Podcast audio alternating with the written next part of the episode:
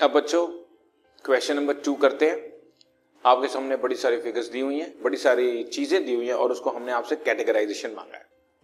Classify the following into cash flow from operating activities और investing activities और financing activities आपसे ये पूछा गया है कि ये ये चीज़ें जो हैं, आपको किस किस कैटेगरी में डालनी है। ए बी सी डी आपसे एट आइटम्स पूछी गई हैं और अब इसको कैसे चलाना है, देखो जरा ध्यान से। सबसे पहले रिडेम्पशन ऑफ़ प्रेफरेंस हम लोग प्रेफरेंस जब रिडीम करेंगे तो ये हमारी फाइनेंसिंग एक्टिविटी होती है, क्योंकि फाइनेंस से रिलेटेड होती है।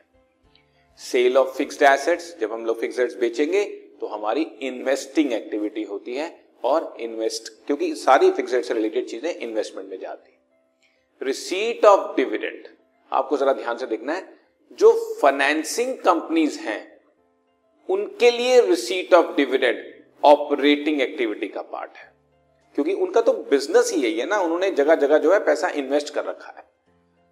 लेकिन नॉन फाइनेंसिंग कंपनी के लिए अगर रिसीट ऑफ़ डिविडेंड हो रहा है तो वो उसके लिए इस वजह से हो रहा है क्योंकि वो उन्होंने कहीं इन्वेस्ट किया है और वो इन्वेस्टिंग एक्टिविटी आ रहा है। इसी तरह से इंटरेस्ट रिसीव भी है बच्चों। फाइनेंसिंग कंपनी के लिए ये उनकी ऑपरेटिंग एक्टिविटी है। बिकॉज़ उन्होंने कहीं पर अपना अमाउंट एज अ लोन या एडवांस दिया होगा तो इंटरेस्ट मिल गया उनको ऑपरेटिंग एक्टिविटी हो गई। लेकिन नॉन फाइनेंसिंग कंपनी के लिए, क्योंकि बिकॉज़ ऑफ़ इन्वेस्टमेंट आ रहा है, इसलिए वो उनकी इन्वेस्टिंग एक्टिविटी है। ई पार्ट सिंपल है बच्चों। परचेज ऑफ़ मशीनरी मैंने आपको पहले बोला फिक्स्ड एसेट्स रिलेटेड जितनी भी चीज़ें सब इन्वेस्टिंग एक्टिविटीज़ के अंदर आ जाएँगी। So purchase of machinery is investing activity issue of fully paid up bonus shares कुछ नहीं है बच्चों। ना ये इन्वेस्टिंग ना ऑपरेटिंग ना फाइनेंसिंग बिकॉज़ इसमें कैश फ्लो होता ही नहीं, ना इनफ्लो ना आउटफ्लो नेक्स्ट पार्ट है बच्चों आपका फाइनेंसिंग एक्टिविटी नेक्स्ट पार्ट जो है आपका issue equity share for cash ये आपकी फाइनेंसिंग एक्टिविटी होता है।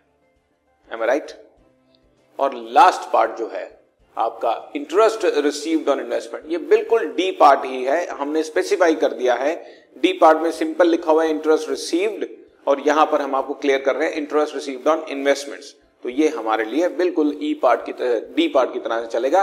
फाइनेंसिंग कंपनी है तो ऑपरेटिंग एक्टिविटी है नॉन फाइनेंसिंग कंपनी है तो ये आपका इन्वेस्टिंग एक्टिविटी का पार्ट है। Right am I right so ये आपको हमने A B C D E F G H कुछ पॉइंट्स दिए थे और उन पॉइंट्स को आपको हमने कैटेगराइज करना सिखा दिया। Okay okay? Done